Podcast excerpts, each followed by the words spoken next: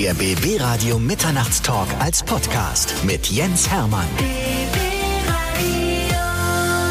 Bei uns ist heute der bekannte Boxer Axel Schulz aus Frankfurt an der Oder. Axel, grüß dich. Der Bekannte, das hat mir gefallen. Das finde ich toll. Ja, es ist natürlich immer wieder schön, hier zu sein, also gerade bei dir zu sein, weil Du bist ja nicht nur äh, Radiomoderator, sondern ich darf dich ja auch meinen Freund nennen. Und ja. deswegen finde ich das immer toll. Schön. Und ich lade mir ja sowieso in dieser Sendung auch Freunde ein und deshalb, äh, wir wollen dich mal ein bisschen näher kennenlernen. Also ich meine, ich kenne dich ganz gut, aber viele andere kennen dich nur als der große Boxer. Aber Axel Schulz hat ja eine Geschichte, bevor du der große und bekannte und prominente Boxer geworden bist. Darf ich dich da gleich unterbrechen? Na Kann ich das schriftlich haben? Der große, bekannte Boxer und vielleicht noch gut. Wenn ich noch gut war, dann will ich das schriftlich haben. Dann mach ich das zu Hause an der Wand. Habe ich untertrieben? Ja, ein bisschen übertrieben vielleicht, aber das muss man ja immer, ich habe zwei Kinder, ja, und äh, die wundern sich immer, wenn wir unterwegs sind und äh, dass ich so viele Fotos mache. Aber ich habe es wirklich noch nie so wirklich erklärt, weil das wollen sie ja nicht hören und, äh, und glaube auch noch nicht wissen. Aber viele wollen das wissen. Ich habe vorhin ein Foto von dir gesehen, da warst du noch ganz klein. Ich glaube, da warst du so vielleicht fünf oder sechs Jahre auf diesem Bild. Ja, mit tollen weißen Haaren. Mit blonden Haaren. Ich war auch früher so ein Blondie, ja. Wir ja. sahen äh, relativ ähnlich aus. Hast du damals schon die äh, Vision gehabt, ich wäre mal ein bekannter Sportler oder Boxer oder wie ging das bei dir los damals? Nee, also überhaupt nicht. Ich äh, bin ja in, in Bad Sarau geboren, dann in Briesen sozusagen groß geworden. Das ist gleich so ein Dorf daneben. Mhm. Und dann äh, irgendwann nach Fürstenwalde gegangen. Und als ich nach Fürstenwalde gegangen bin, das war 79, glaube ich, da äh, wollte ich dann irgendwas machen, also Sport machen, weil wir waren in einer größeren Stadt. Äh, Briesen ist ja ein kleines Dorf. Und da war der Sport noch nicht so im Mittelpunkt, aber dann, als man nach Fürstenwalde gegangen ist, so in eine große Stadt, da hat meine Mutter dann gesagt, du musst irgendwas machen, Sport, damit du nicht äh, nur zu Hause hängst den ganzen Tag.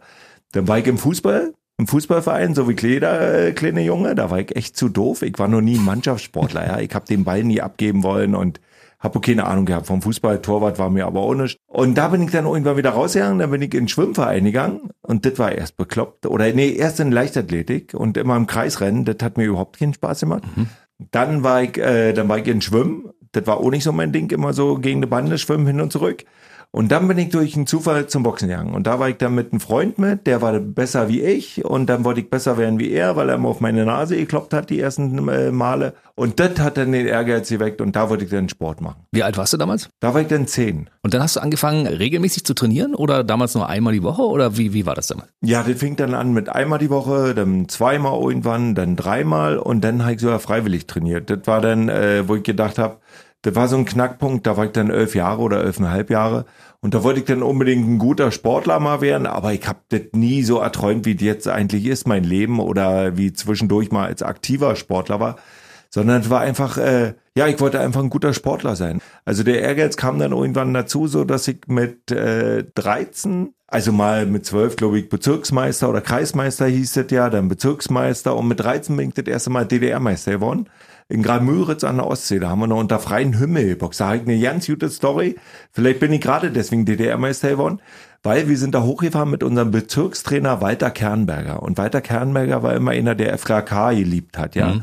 Und dann sind wir mit 13 Jahren als Junge, dann sollten wir mit 13 Jahren die ganze Sportgruppe am FKK-Strand Liegestütze machen. Und der FKK-Strand, ich meine, ich komme zwar aus dem Osten, da war das alles nicht so schlimm mit nackig rumrennen. Ja. Aber mit 13, das war schon so ein komisches Alter, wo man weiß, mhm. da wäre man vielleicht ja nicht mehr runtergekommen mit Liegestütze, ja. Weil da irgendwas sozusagen gewachsen ist. Und da habe ich gesagt, nee, das mache ich nicht. Und da musste ich als Strafe zehn Kilometer am Strand hin und her rennen. Also zehn Kilometer, fünf da lang und wieder zurück. Nackt? Nee, nicht nackt. Ich wollte mich ja nicht ausziehen. Ich habe da gesagt, ich kann mich mit 13 noch nicht mehr ausziehen. Ja, da krieg, da sehe ich vielleicht ein hübsches Mädel und was passiert dann? Mhm. Dann gibt's hier nichts mehr mit Liegestütze. Und da bin ich, wie gesagt, äh, in der Woche dann DDR-Meister geworden. Und das war so ein tolles Erlebnis. Klar, wenn du irgendwo in so einem Turnier boxen darfst oder Sport machst sowieso und du gewinnst das Ding dann, das ist natürlich was ganz Besonderes. Wie ging es dann weiter? Auf die Sportschule? Äh, 1982 bin ich dann nach Frankfurt-Oder gegangen. Ich hatte die Auswahl nach Berlin zu gehen, zum TSC Berlin, weil da mein äh, damaliger Trainer war von Fürstenwalde, Manfred Gerke, den es heute noch gibt. Mhm. Der war in Berlin eben halt als Cheftrainer und hat gesagt, äh, komm zu mir. Aber meine Mama hat damals gesagt, nee, wenn du schon auf den Sportschule gehst, dann bitte nach Frankfurt oder, weil da ist deine große Schwester. Wenn du dann irgendwie Heimweh hast, die kann ich dann wieder nach Hause bringen. Und das war dann der ausschlaggebende Punkt, dass ich dann 1982 im September in die 8B, 8 Boxen hieß es in Frankfurt oder auf die Sportschule gekommen bin und jetzt immer noch nach wie vor glücklich bin in Frankfurt oder. Daraus hat sich ja eine große Karriere entwickelt. Viele wissen ja gar nicht, dass es vor dem Profiboxer Axel Schulz auch mal eine sehr erfolgreiche Amateurkarriere gab. Naja, ich war dann, wie gesagt, mit 13 das erste Mal DDR-Meister und dann bin ich jedes Jahr DDR-Meister geworden, immer in meiner Altersklasse und meiner Gewichtsklasse logischerweise. Mhm. Wir haben ja beim Boxen zwölf verschiedene Gewichtsklassen, also geht los bei 48 Kilo bis dann ähm, super Schwergewicht, also über 91 Kilo. Und da bin ich dann jeweils in meiner Alters- und Gewichtsklasse DDR-Meister geworden und bin dann äh, nicht überraschenderweise, aber äh, schönerweise 1986 Junioren-Europameister geworden und habe da eine Goldmedaille gewonnen in Dänemark und bin dann sozusagen in den erweiterten Förderkreis gekommen für Olympia. Und da war ich dann 16, 17 und wurde dann noch mehr gefördert, sag ich mal. Ja, das war einfach toll. Da habe ich dann äh, sozusagen eine Lehre gemacht noch als Mechaniker, obwohl ich davon ja keine Ahnung habe sozusagen. aber äh, ich habe mich da sehr um Sport konzentriert, aber Schule und äh, Lehre waren eben halt wichtig und mussten auch sein. Und als ich das dann beendet hatte, war nur noch Sport da. 1986, das war noch tiefste DDR-Zeit. Hast du da schon darüber nachgedacht, irgendwann mal vielleicht ins Profilager wechseln zu können? Gab es da überhaupt schon die Überlegung, dass sowas möglich wäre? Nee, da habe ich noch ja nicht drüber nachgedacht. Das kam, äh, das kam erst später, können wir gleich noch mal drüber reden. 1986 waren die Junioren-Europameisterschaften in Dänemark, da habe ich dann gewonnen gehabt. Und dann folgten dann internationale Wettkämpfe, wo ich mitfahren durfte. Wir waren zum Beispiel in London, wir waren bis irgendwo in Italien irgendwo rum und das war einfach toll. Und wir hatten ja zu Ostzeiten immer, äh, wenn du im Ausland warst, 25 Mark, glaube ich, waren das, oder 20 Mark West bekommen. Mhm. Und dafür hat man dann immer irgendwas gekauft. Zum Beispiel in Dänemark habe ich äh, irgend so einen Rekorder gekauft, wo du dann mit Kassetten abspielen und sowas alles. Wo du jetzt sagst, also der hat damals gekostet, weiß ich, wie teuer der war, ja, und jetzt kriegst du den fast hinterhergeworfen, wenn mhm. du irgendwo ins Geschäft gehst. Also das waren einfach tolle Sachen. In Italien, wo ich, als ich 1987, äh, 88 in Italien war, habe ich mir eine Lederjacke gekauft, ja, so, so viel wo du sagst, auf Bayern, die würde es heute noch nicht mal anziehen mehr, ja. Aber das war damals modern, hat man so gedacht, also man hat sich, gerade wenn ich jetzt unterwegs war, im Ausland immer Klamotten irgendwo mitgebracht, damit man mehr Chancen bei den Mädels hatte. Wir hatten damals auch andere Werte, das ist einfach so, muss man so sagen, ne? Da war also eine Lederjacke oder eine Jeans oder ein Kassettenrekorder, waren Statussymbole. Na klar, du hattest ja, ich sag mal, im, im Osten, also in der ehemaligen DDR, eine Wiesen-Jeans und eine Boxer-Jeans. Und da musste ich natürlich immer die Wiesen Wiesen-Jeans kaufen, weil eine Boxer-Jeans zum Boxer, das passte nicht so. Und eine Levis konnte ich mir erstmal gar nicht leisten. Also erst dann viel, viel später, als dann, äh, als wir dann viel im Ausland waren. Da konnte man dann auch im Intershop mal einkaufen gehen und dann so, ein, äh, so eine Levis kaufen eben halt. Aus dem Europameistertitel in Dänemark wurde ja dann noch viel, viel mehr. Das hat sich ja noch weiterentwickelt. Wann hast du das erste Mal gefühlt, ich bin besser als die anderen und da geht noch was? Äh, das kann man so nicht sagen. Ich bin dann, äh, wie gesagt, 86 Junioren-Europameister geworden, bin dann in so eine Fördergruppe auch gekommen und bin dann 1988 zu Manfred Wolke in eine Trainingsgruppe gekommen. Da wollte ich erst gar nicht hin. Manfred Wolke das war so der Erfolgstrainer in der ehemaligen DDR sowieso mhm. und dann in Frankfurt oder noch der Clubtrainer. Und der war wirklich gnadenlos hart. Also wenn du da in der Trainingsgruppe warst, dann musstest du da durch und egal was für Training anstand, du musstest es durchziehen. Weil er hat immer gesagt, ihr könnt abends auch feiern und das wollte man ja mit 17, 18 Uhr mal feiern gehen oder ausbrechen gehen. Aber ihr müsst morgens immer auf der Halle stehen. Also das ist jetzt euer Job, was ihr da macht. Und äh, Manfred Wolke war ein toller Trainer und der hat das wirklich äh, perfekt äh, geschafft, meine Persönlichkeit auch in den Ring rüberzubringen. Und äh, dann bin ich 1988 DDR-Meister bei den Männern geworden, also bei den Senioren dann. Hab Klaus-Dieter Schmid, der ist jetzt, glaube ich, in Eisenhüttenstadt als Trainer unterwegs geschlagen. Der war damals WM-Dritter. Und gegen Klaus-Dieter habe ich dann gewonnen und wurde DDR-Meister 88. Und da habe ich gedacht, wow, du bist auf dem richtigen Weg. Also, äh, weil damals... Äh, sag ich mal, wenn du da eben halt bei den Großen gleich anklopfen konntest, das war schon was Besonderes. Und äh, so bin ich dann äh, 89 sozusagen im Wendejahr erst zur Europameisterschaft gefahren nach Athen. Ich weiß gar nicht, wann die waren, auch April oder wann auch immer. Da müsste ich nochmal nachgucken, weil vielleicht habe ich doch zu viel vor dem Kopf gekriegt. Und da bin ich dann Vize-Europameister geworden bei den Männern, habe verloren gegen Holländer, Arnold van der Leyen. Und den treffe ich heute noch ab und zu. Der ist äh, der Sportmoderator in Holland noch unterwegs und so. Und äh, gegen den habe ich im Finale verloren. Der hatte vorher Silber geholt in Seoul, also bei der Olympiade 88.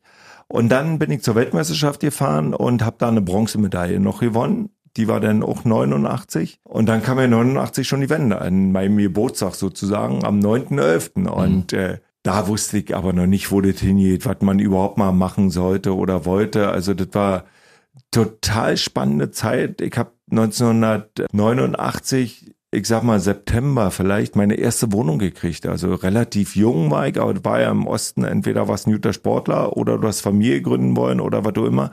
Aber damals habe ich noch nicht an eine eigene Familie gedacht. Da war ich noch zu umtriebig mit den Mädels. da wollte ich mich noch nicht festlegen.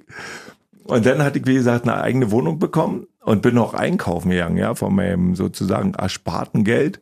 Hab nur kurz vor der Wende einen Kühlschrank gekauft und eine Waschmaschine und jetzt kommt der Knaller, ein, ein Fernseher. Ein Farbfernseher mit Fernbedienung. Mark, ne? Mit Fernbedienung. Ja. Wir standen an, dann war der Frankfurt Oder eben halt, da hieß er dann, oh, jetzt gibt's Fernseher mit Fernbedienung und Farbe. Und dann stand ich an so einem RFT-Laden an, ja. Und dann kommt die Verkäuferin, macht so um neun den Laden auf oder wann das auch immer war und sagt so, äh, nur mal zur Info, ich habe sechs Fernseher mit Fernbedienung. Und ich guck so und stehe in Reihe und ziehe so durch und dachte, oh Scheiße, ich bin der Siebte, da gibt's wohl keine Fernbedienung mehr. Und wollte gerade losgehen, dann dreht sich ein Bekannter äh, um, ein ehemaliger Radsporttrainer und sagt, Axel, kannst stehen bleiben ich habe den größeren Fernseher genommen, der kam, glaube ich, sieben oder 8.000 äh, Mark damals, DDR-Mark. Hätte ich nie bezahlen können, ja. Und dann hatte ich den sechsten mit Fernbedienung eben halt und war ganz stolz. Und dann kam die Wende, dann war das ohne Steuerwert.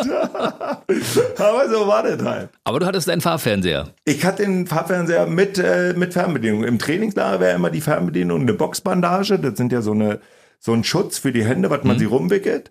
Die haben wir immer ans Kabel gemacht, also am Stecker und haben dann die, die, lange, die, die, lange Bandage sozusagen rausgezogen, dann brauchst du ja nochmal wach werden. Naja, wenn, wenn du abends im Bett liegst und denkst, oh, jetzt wer macht den Fernseher aus, jetzt muss ich nochmal aufstehen und so haben wir dann äh, sozusagen mit der Strippe dran gezogen. Da war das wie eine Fernbedienung. Wir konnten nur nicht umschalten. Aber wir haben ja nur die, die drei Programme gehabt. Also AD, ZDF und, nee, vier so und erste und zweite Westen, äh, Osten. Ich wusste, dass es eine gute Idee wird, dich einzuladen, weil wir schon schöne Geschichten gehört haben heute. Eine Fernbedienung aus Boxbandagen. Unglaublich. So, wir sind im Wendejahr 1989 angekommen. Wann hat man dich das erste Mal angesprochen und gesagt, Mensch, Axel, du kannst doch auch dein Geld damit verdienen als Boxer? Äh, nee, na, angesprochen als Boxer. Ich habe ja damals, äh, wie gesagt, äh, sehr erfolgreich schon geboxt eben halt und dann kam die Wende. Und dann hatte ich ein Angebot nach Leverkusen zu gehen, für die Amateurstaffel da zu, dort zu boxen, in Leverkusen eben halt, für eine Wohnung und ein, und ein Auto. Also die Wohnung hätte ich nicht bezahlen müssen, sozusagen mietfrei. Und ein Auto eben halt, was ich fahren hätte dürfen. Und dann 6000 Mark, Westmark. Oh. Wow, im Monat. Wow. Und da habe ich dann wirklich gedacht, wow, das ist ja Schweineviel Geld. Und dann kam aber so fast parallel, wo ich mich aber drum beworben habe, weil ich unbedingt bei Manfred Wolke in der Trainingsgruppe bleiben wollte, hatte ich Manfred Wolke gefragt, ob er mich nicht auch als Profi betreuen konnte, äh, könnte, weil er ja mit Henry Maske Profi werden will. Und dann hat er mich angeguckt und hat gesagt, du Axel, ich weiß nicht, wo es hingeht. Wir wissen nicht, wie erfolgreich das wird. Also äh, mal gucken, wo es hingeht. Und äh, er ja nicht, sondern ich habe bei Wilfried Sauerland unterschrieben für 2000 Mark und, und ein Auto. Und da haben mich meine Kollegen damals, die dann gesagt haben, der hat wirklich zu viel vor dem Kopf schon gekriegt. Der hat Schwellwichtler, war ja immer so ein bisschen Schwellwicht. Das hieß dann immer, die Schwellwichtler sind auch ein bisschen doof. Und da kam das dann durch. Da haben die gesagt, du bist wirklich ein bisschen doof. Verschenkst dir jeden Monat sozusagen 4000 Mark und äh, willst Profi werden. Und als Profi war das noch nicht so, wo man sagt, der Durchbruch war noch nicht da in Deutschland. Also Profiboxen hieß dann nur Mohammed Ali, vielleicht noch George Foreman, Mike Tyson, was auch immer dann. Aber in Deutschland Profiboxen eben halt war nicht so oben. Obwohl Graziano Rocchigiani 1988 gerade Weltmeister wurde. Aber der Stand als Profiboxer war nicht so. Und dann wurdest du quasi in den Profistand erhoben für zwei Riesen im Monat und ein Auto. Ja. Und dann kamen deine ersten auch, sagen wir mal, hochkarätigen Kämpfe. Ja, die kamen dann erst später, die hochkarätigen Kämpfe kamen später erst, aber so äh, klar als Vorkämpfer irgendwo mitzuboxen und so weiter, das war einfach toll. Das war einfach eine ganz andere Situation. Mein ersten Profikampf, das weiß ich noch, habe ich in Düsseldorf gemacht, in der Philips Arena gegen George Ayu aus Uganda. Und über vier Runden bin ich gegangen. Oder nee, wir wollten, Sauerland wollte über vier Runden gehen und Wolke und ich haben gesagt, nee, wir machen gleich sechs Runden. Und dann habe ich äh, drei Runden geschossen, was das Ding überall hingeschlagen, wo der sich nur bewegt hat. Und dann halt in der Ecke gesessen, dann weiß ich noch wie heute, da wieder, ach du Kacke, noch mal drei Runden, da halte ich nie aus. du, da war ich nach sechs Runden so platt, ja, und dann bin dann, oh, oh, das ist schon eine harte Zeit als Profi. Und so kam man eben halt, hat sie immer mehr, äh, immer mehr Kämpfe gemacht, immer mehr Runden gemacht. Und dann hatte ich im Dezember 2019 ein Angebot, äh, um die Europameisterschaft zu kämpfen in Schwergewicht gegen Henry Akinwande. Wilfried Sauerland hat damals gesagt, nee, musst du noch nicht, wir haben noch Zeit, du bist Schwergewichtler, bist du noch viel zu jung und so und so. Aber äh, Manfred Wolke und ich, wir wollten unbedingt. Also Wolke war ja mein Trainer damals und stand in der Ecke und hat gesagt, den kannst du schlagen. Und da haben wir angegangen, der erste Kampf war unentschieden und dann habe ich nochmal einen Rückkampf gemacht, den habe ich dann äh, verloren, damals leider verloren. Und äh, habe gedacht, oh, jetzt ist das Profiboxen erstmal vorbei. Also das hat sich jetzt erledigt, so mehr oder weniger. Und dann hatte ich das Riesenglück, eben halt ein Angebot gehabt, gegen den großen, kräftigen George Foreman zu boxen. Und da ging es dann richtig los mit dir. Also das war so der Augenblick, wo alle Leute, also auch weltweit, nicht nur in Deutschland, geguckt haben und festgestellt haben, ah, wir haben einen prominenten Boxer bei uns, einen, der es richtig drauf hat. Das war dein erster Kampf, wo es so richtig zur Sache ging. Naja, das war, äh, ich sag mal, der dritte Kampf, wo es so richtig zur Sache ging. Also das war ja, wie gesagt, erstmal die beiden Europameisterschaftskämpfe, einen unentschieden, einen verloren gegen Henry Akimande, der so damals dann Weltmeister, also später noch Weltmeister geworden bei den Profis. Und äh, dann hatte ich äh, das Angebot ja gegen George Foreman eben halt zu kämpfen und habe, glaube ich, lass mich überlegen, mit Manfred Wolke eben halt vier Wochen, drei Wochen überlegt, ob wir den Kampf überhaupt annehmen, ob wir das durchhalten. Und dann haben wir aber so gemacht, dass wir gesagt haben, ja, die Jugend spricht für mich, die Schnelligkeit eben halt, die Ausdauer theoretisch und wir könnten den Kampf eigentlich machen und dann auch siegreich machen. Ja, und dann haben wir Wilfried Sauerland wieder angerufen, irgendwann im Dezember 94 und haben gesagt, ja, wir würden den machen. Dann im Januar kam das dann raus, dass wir den Kampf eben halt machen werden. Und da haben mich natürlich alle ausgelacht oder uns alle ausgelacht gegen so einen großen George Foreman und so weiter alles. Und wir hatten dann Ende Januar eine Pressekonferenz gehabt in New York mit George Foreman. Er war ja damals der aktuelle äh, IBF-Weltmeister. Und äh, dann wirklich, dann sind wir da reingegangen und das weiß ich auch noch wie heute. Manfred Wolke, der war ja schon damals ziemlich clever, hat gesagt, wir warten so lange draußen, bis George Foreman drinne ist und sich gesetzt hat, weil George Foreman war damals 120 Kilo, also das war schon so ein Brocken, ein Brocken. wo du so sagst eben halt ein hohes Alter auch abgewichst ohne Ende, also abgewichst mit vielen Tricks eben halt. Und da werden wir dann mal sehen und warten, bis der sitzt, dann sieht er nicht ganz so groß aus. Das war so im Nachhinein meine Überlegung, warum Manfred Wolke das wollte zu mir, ja. Weil wir sind da wirklich reingegangen, als George Foreman gesessen hat und das Tolle war, in äh, New York waren wir, da waren nur Kameras. Das war unglaublich. Das war ja ja nicht gewohnt aus Deutschland, weil der Stellenwert des Profiboxens war in Ordnung, aber jetzt nicht so der Knaller. Aber das war, das war unglaublich. Da war die Halle voll nur mit Journalisten und was auch immer. Hm. Und dann bin ich eben da drin und hab George, der saß, saß dann vor mir mit dem Rücken sozusagen, habe ich auf die Schulter geklopft und hab so äh, gesagt, er kann ruhig sitzen bleiben und hab die Hand gegeben. Und ein Glück ist er sitzen geblieben, weil der war schon ein ziemlicher, ziemlicher Koffer erstmal. Und dann hat er, er ist ja Prediger auch nebenbei, da hat er gepredigt da vorne. Ich habe ja nicht verstanden mit meinem Englisch. Ich wusste gar nicht, was der da redet, ja. Und dann, und dann, äh, das war aber auch gut so. Wilfried Sauerland hat dann gesagt, ich soll oder was sagen. Da habe ich gesagt, ja, aber nur mit Dolmetscher, was soll ich hier sagen? Dann habe ich ein bisschen was erzählt über mich, über meine Karriere, wie ich so angefangen habe, wo ich herkomme bla bla bla. Und dann äh, bei der Verabschiedung war eben George und so, wir haben uns ein, äh, sag ich mal, gegenübergestellt und mussten uns halt böse in die Augen gucken. Da habe ich erstmal gedacht, ach du Scheiße, was das nicht da eingelassen? Das ist ja ein Killer, ja, der ist ja ein Tier mhm. und ein absoluter Medienprofi. Und das war wirklich schon sehr, sehr beeindruckend. Und dann nur ganz kurz, dann sind wir weiter, also wir waren in die Nacht in New York, da habe ich schlecht geschlafen und dann sind wir nach, ich glaube, Los Angeles oder nach Atlanta geflogen, ich weiß es nicht. Und da war dann die gleiche Geschichte nochmal, dann von Atlanta nach, weiß ich wo, Las Vegas. Also in jeder großen Stadt waren wir in Amerika und überall war das gleiche. Und da habe ich gesagt, ja, der kocht Oblus nach, mit Wasser, ja, den kannst du schlagen, den alten Sack. Und äh, das kam auch dazu, also der Kampf kam und alle Leute haben dich ja eigentlich auch als Sieger gesehen, aber das ging ja nicht zu deinen Gunsten aus. Das war damals eine fiese Nummer. Also alle haben gesagt, Mensch, Axel, den Kampf hast du eigentlich gewonnen. Ja, aber du bist, äh, wenn du Herausforderer bist, musst du eigentlich immer denjenigen, der Weltmeister ist, entweder K.O. schlagen oder na, wie auch immer. Und dann bei so einer Legende, das war mir ja mal im Vorhinein ja nicht so bewusst, den hätte ich wirklich K.O. schlagen müssen, aber dafür hätten wir wieder auf 15 Runden gehen müssen. Ich hatte kurz vor dem Wackeln in der 12. oder in der 11. noch. Aber hat eben halt nicht sollen sein und ja, war ein bisschen schade. Aber so war das dann damals. Aber da hat Deutschland und auch die Welt das erstmal aufgeblickt und gesagt, guck mal, die haben da einen deutschen Boxer, der kann mit der internationalen Weltspitze mithalten. Ja, das war damals einfach auch die Unbekümmertheit, das muss man auch sagen. Ich war damals 26, George war schon ein bisschen älter. Hm. Und äh, mir hat's unheimlich Spaß gemacht. Auch. Ich habe in der ersten Runde das auch noch wie heute drin, wir sind, wie gesagt, Vorstellung im Ring und alle haben natürlich bei George, also ich war der Erste, ich war der Herausforderer, alle so, ja, und der German Guy aus bla bla bla, ja, so. Und da war so, hm, eine gute Stimmung. Waren ein paar Leute aus Frankfurt oder oder aus Deutschland, auch in Las Vegas eben halt. Wir haben ja da, dort die Box. Und dann bei George Foreman ist, glaube ich, die Decke explodiert. Ja, die haben ja alle den George Foreman eben halt. Der hat man unglaubliche geleistet mit 46, 45, der älteste Schwergewichtsweltmeister mhm. geworden. Ja, also Wahnsinn. Und da habe ich gedacht, wow. Und dann sind wir so aneinander und äh, werden so hier boxt ordentlich, keine Tiefschläge, keine Nackenschläge hört und geht auseinander, ja. Und dann habe ich so gedacht, Manfred Wolker hat damals gesagt, ich soll taktisch boxen, also viel auf den Beinen mich bewegen und so, weil er mhm. hinter 20 Kilo schwerer ist.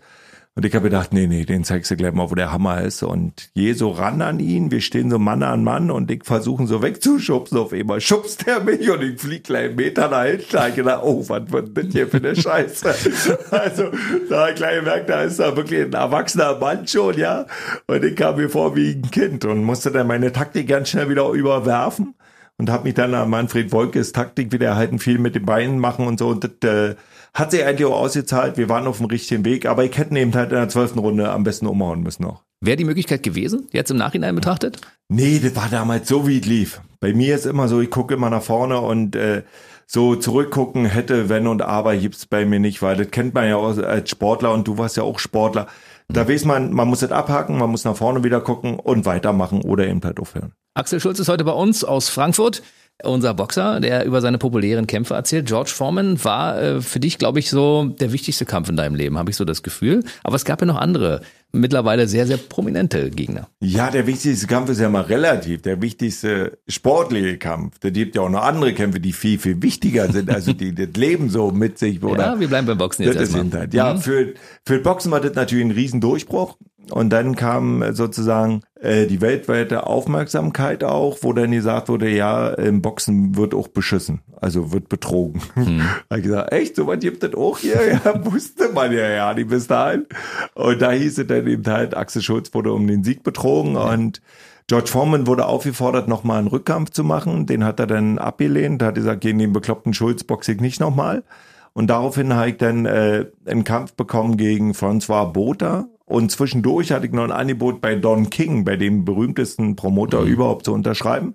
Habe ich aber leider nicht gemacht. Das ist das Einzige, was ich so bereue in meiner Echt, ja? aktiven Zeit.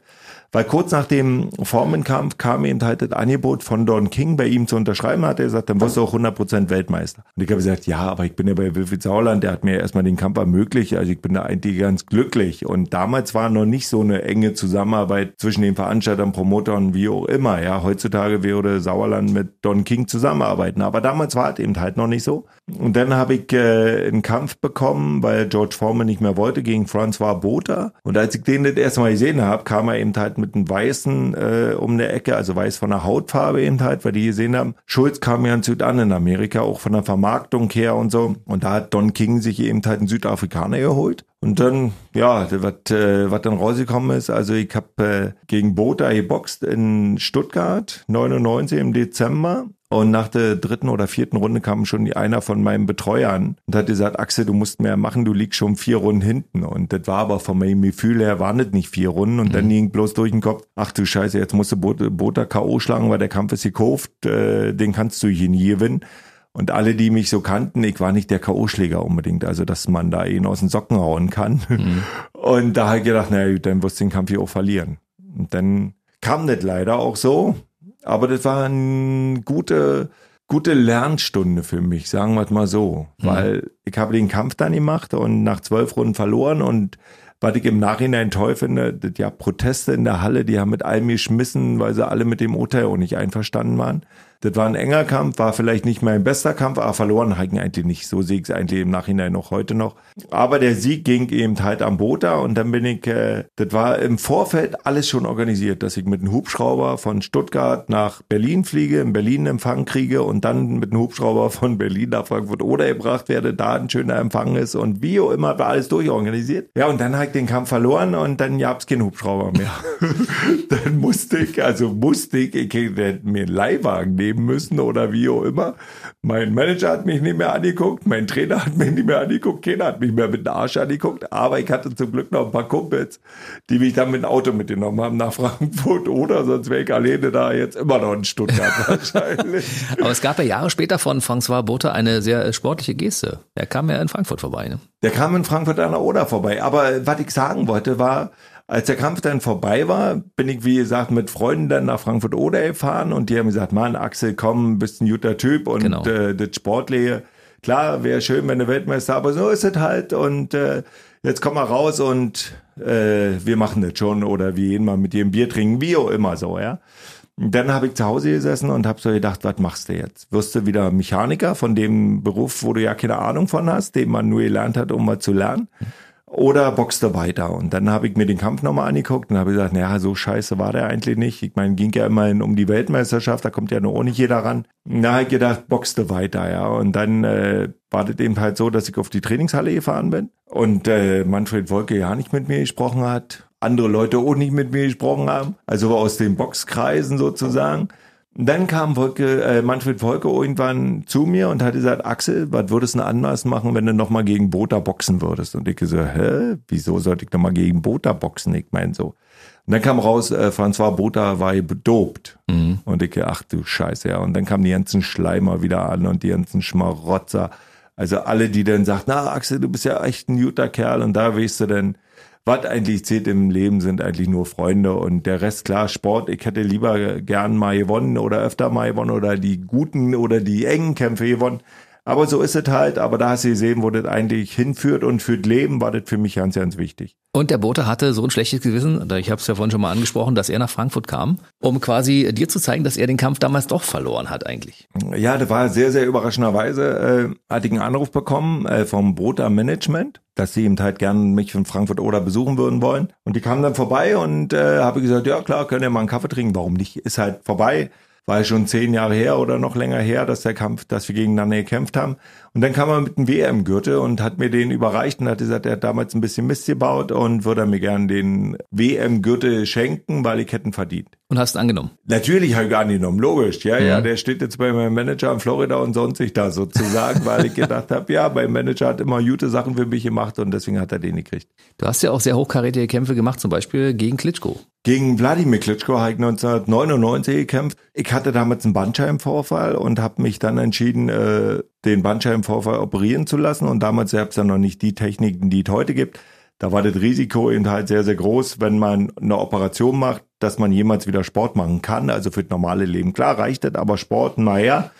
Und dann ging das aber doch wieder, also mit Sport machen. Ich hatte einen Professor Dunge eben halt, der mich betreut hat. Professor Mario Brock in Berlin hat mich operiert und Professor Dunge hat mich dann nachbehandelt im, in einer Reha-Klinik. Und dann habe ich gesehen, Mann, ich brauche jetzt eine Entscheidung auch für mein Leben und habe gesagt, okay, wenn ich den nächsten Kampf gewinne, dann boxe ich weiter. Und den nächsten Kampf habe ich mir dann ausgesucht, Wladimir Klitschko, weil der war gerade, der hat gerade äh, einen Kampf verloren gegen Ross Pulrity in der zwölften Runde durch K.O. Habe ich gedacht, den kannst du vielleicht knacken, ja, der ist so ein bisschen weich. Und dann äh, hat der mich aber geknackt. Da habe ich dann, da habe ich dann, glaube ich, in der sechsten oder achten Runde, ich weiß es ja nicht mehr genau, gegen Wladimir verloren. Das war dann 89, äh, 99 und da habe ich gesagt, okay, dann machst du jetzt erstmal Schluss mit Boxen und war eine schöne Zeit, tolle Zeit aber du hast in der Weltspitze nicht mehr zu suchen. Und da gab es aber ein großes Comeback und das ist leider so ein bisschen in die Hose gegangen. Ja, klar, hätte ich lieber gewonnen. Das war dann äh, einfach spannend. Ich war 2004 äh, mal in Deutschland, da hat die Box Nikolai Walujew gegen John Ruiz um die Weltmeisterschaft und Don King war wieder da mit seinem Sohn und die ganzen Folge und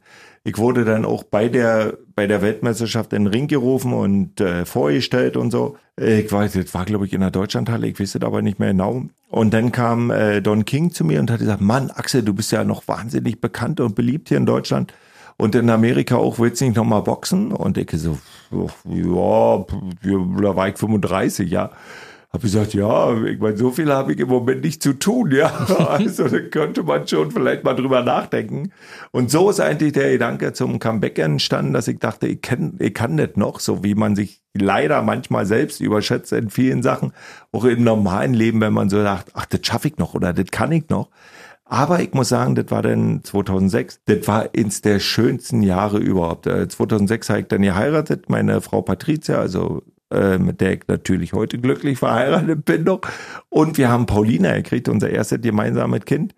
Und das war einfach ein tolles Jahr. Und äh, klar hätte ich den Comeback-Kampf lieber gewonnen.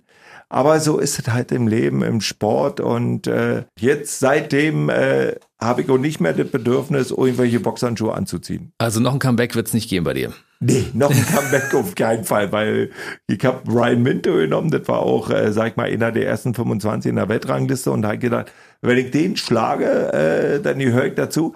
Ah, da habe ich mich leider äh, zu sehr selbst überschätzt und habe da auf die Fresse gekriegt. Du hattest dich aber ordentlich vorbereitet. In Florida, glaube ich, großes Trainingslager damals und äh, du machtest auch einen sehr, sehr fitten Eindruck. Also körperlich sahst du fit aus, aber ich habe so das Gefühl gehabt, also als Zuschauer vor dem Fernseher, hat so der Kopf nicht so richtig mitgespielt. Ich glaube, du hast es dir vielleicht auch selbst gar nicht so richtig zugetraut. Kannst du daran gelegen haben? Äh, nee, das lief alles super. Äh, woran es natürlich mit gelegen hat, war natürlich äh, das Beschauliche. Ich bin nach Amerika gegangen äh, nach Florida und ich hat mir da dann noch ein Haus gekauft mit meiner Frau eben halt. Das war alles so kuschelig und mehr oder weniger und äh, du warst dann doch irgendwo so ein Eigenbrödler mehr oder weniger. Ja, wir hatten zwar Sparingspartner und so, aber das war alles so ja, toll. Und dann bist du nach Deutschland gekommen, da hast du erstmal gesehen, wow, wie die Leute da drauf gewartet haben, wie gespannt waren. Da war dann doch sehr viel Druck auf immer da den du in Amerika, wenn jeden Tag Sonne scheint, ja nicht so gespürt hast. Mhm. Und da war das natürlich, dann ging dir alles so durch den Kopf, oh, wenn du den Kampf gewinnst, dann machst du den noch mal, machst du das noch. Und da bist du erstmal bewusst geworden. Wir waren, äh, leider bin ich den Schritt gegangen nach Amerika, leider von der Seite her zum Weiterboxen. Aber äh, war halt so, ja. Es hat ja im Nachhinein nicht geschadet, zumindest deiner Popularität nicht. Also es ist ja nun schon ein paar Jahre her, dass du nicht mehr boxst, aber deine Popularität ist ja ungebrochen. Also wenn man davon ausgeht, wie bekannt du bist und wie beliebt du bist, du wirst überall eingeladen zu Empfängen und ins Fernsehen kommst du und du wirst immer nach deiner Meinung gefragt. Also insofern war ja deine Karriere als Profiboxer genau das Richtige, wenn man das mal rückwirkend betrachtet. Ja, du, da bin ich sehr, sehr happy, dass ich den Schritt gemacht habe, eben halt mit äh, 20 Jahren eben halt zum Profiboxer. Und äh, ich bereue sowieso nicht im Leben, weil die Fehler, die man macht, die hören einfach dazu. Ich muss mich, ich beobachte mich immer, wenn ich meine Töchter korrigieren will, wo ich sage, nee, pass bitte auf, mach das nicht, mach das nicht. Aber ich sage, irgendwann muss man auch loslassen als Elternteil oder generell als Erwachsener und sagen, du musst genau den Fehler vielleicht machen der hilft dir dann. Wenn du ein zweiten Mal machst, dann musst du sagen, dann bist du zu doof dazu. Aber einen Fehler sollte man ruhig mal machen, um daraus zu lernen. Und wenn, wenn das Kind oder wenn der Erwachsene oder wer auch immer daraus nicht lernt, dann musst du sagen, ja, dann machst du noch einen dritten, vierten Mal den Fehler, den gleichen Fehler, dann ist es halt so, dann bist du zu doof. Mittlerweile hast du zwei Kinder, lebst mit deiner lieben Frau in Frankfurt oder du hast Brandenburg nie den, den Rücken gekehrt. Also Brandenburg ist schon dein Land und du bleibst auch hier. Das ist total klasse hier. Also alle, die mal in Brandenburg waren, die werden das ja auch spüren, die Herzlichkeit der Menschen. Ich sag mal, äh, gerade die, die, äh, die Gegend, die ist sehr schön, also von der Natur her. Nicht, dass er jetzt denkt, ich bin hier der Naturliebhaber, aber das ist einfach klasse. Die Leute sind toll und du hast hier einfach deine Ruhe. Wir brauchen von Frankfurt oder äh, bis nach Berlin eine Stunde. Also wenn man da mal schnell mal weiß ich was machen will, das passt alles und äh, Frankfurt oder ist dann eben her ein bisschen kleiner, beschaulicher und da kennt man äh, fast jeden und das ist das Schöne daran. Axel Schulz ist heute bei uns. Wir reden so ein bisschen über seine Karriere als Boxer und über Dinge, die er damals erlebt hat, äh, als junger Mensch zum Beispiel. Kannst du dich eigentlich noch an deine erste äh, CD, gab es ja wahrscheinlich zu dem Zeitpunkt noch gar nicht, äh, an deine erste Kassette oder Schallplatte erinnern, die du damals hattest? Und was hast du für Musik eigentlich gehört? Nee, daran kann ich mich ja nicht mehr so erinnern. Wir haben alles mitgeschnitten von Rias, also im Internat damals. Und wie gesagt, ich hatte 86 dann mir gekauft so einen Kassettenrekorder, Kassettenrekorder mit, wo man mit aufnehmen konnte. Mhm. Und da hat man die Hitparade oder was du immer ja äh, eben halt mitgeschnitten.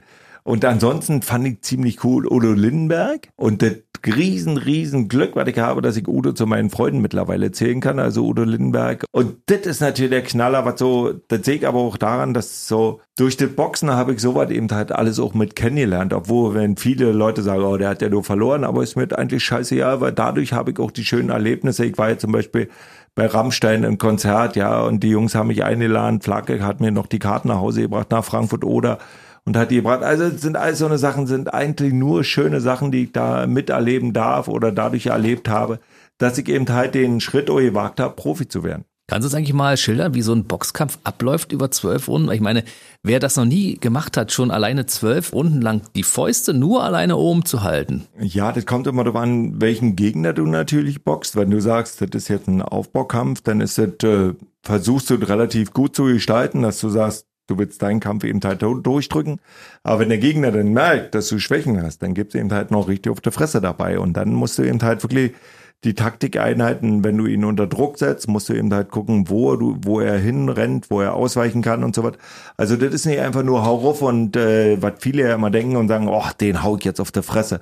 Das war zum Beispiel mein Manager auch so, ja. Der hat gesagt, du brauchst da bloß rübergehen, brauchst ein paar Klatschen. Also Klatschen mit Boxhandschuhen natürlich. Ich gesagt, ja, der das aber und wird zurückhauen. So eine Situation musst du dir mhm. erstmal vorstellen. Also, und dann geht's ja natürlich nach sportlichen Regeln, wo das hinläuft. Also das ist schon äh, nicht so einfach, wie der Fernsehen teilweise aussieht oder wenn man sagt, schlag doch endlich mal. Und dann musst du dich zurückversetzen. Wie geht's ja heute noch so, wenn ich Boxkämpfe sehe und denke, du brauchst doch nur schlagen, dann triffst du den ja schon. Aber der selbst schlagen will, der wird ja dadurch offen, verliert seine Deckung, weil er eben halt schlägt. Und genau dem Moment kann der Gegner wieder abpassen und drinhauen in deine Lücken und dann gehst du schnell mal K.O.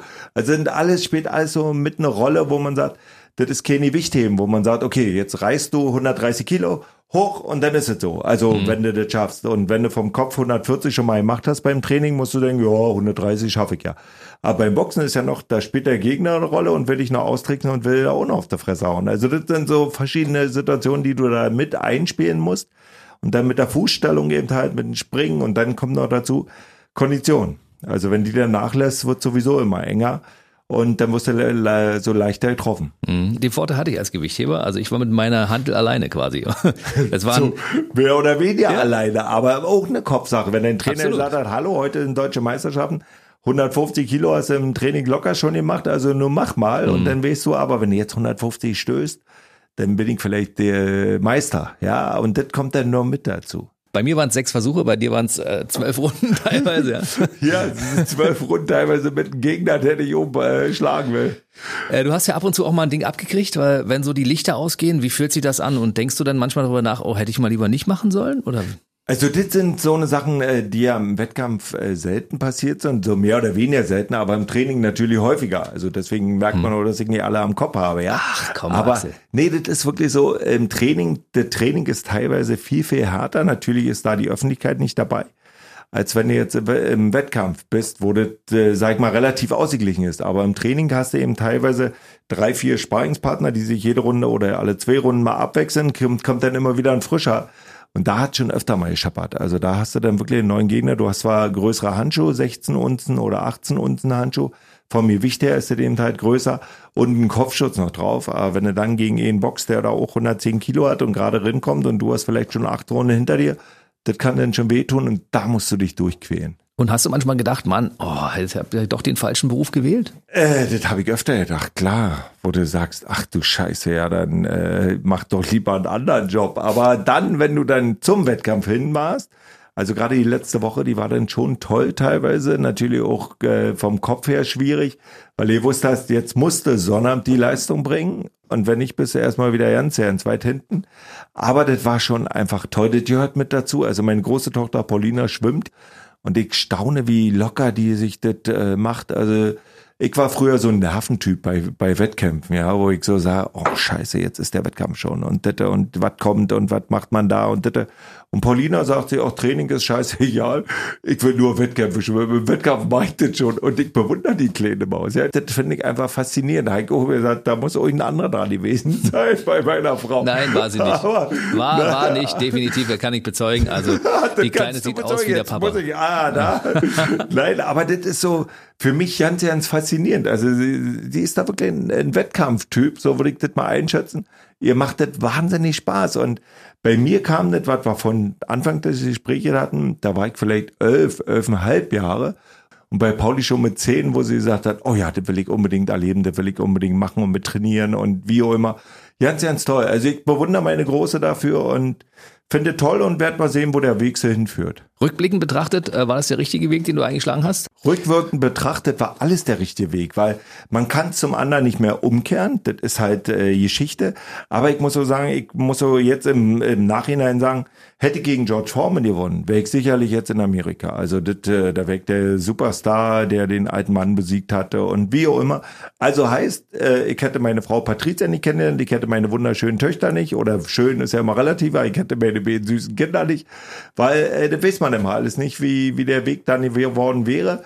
Jetzt ist er einfach schön. Wir müssen noch die Geschichte kurz erzählen. Äh, wir haben ja mal damals einen Aprilscherz gemacht. Axel Schulz geht in die Politik und ähm, du warst für die Leute so glaubwürdig da draußen, dass die wirklich gedacht haben, dass du dich als Bürgermeister aufstellen lässt. Das war eine tolle Geschichte damals. Ja, das war eure Geschichte. Ja, ihr unsere Geschichte. Mich, ihr habt mich ja da hingedrängt mit BB-Radio, was ja auch toll war, weil man mal gesehen hat, wie die Leute so darauf reagieren. Und fand ich ganz, ganz spannend. Und ich muss sagen, mein Manager war immer Politiker.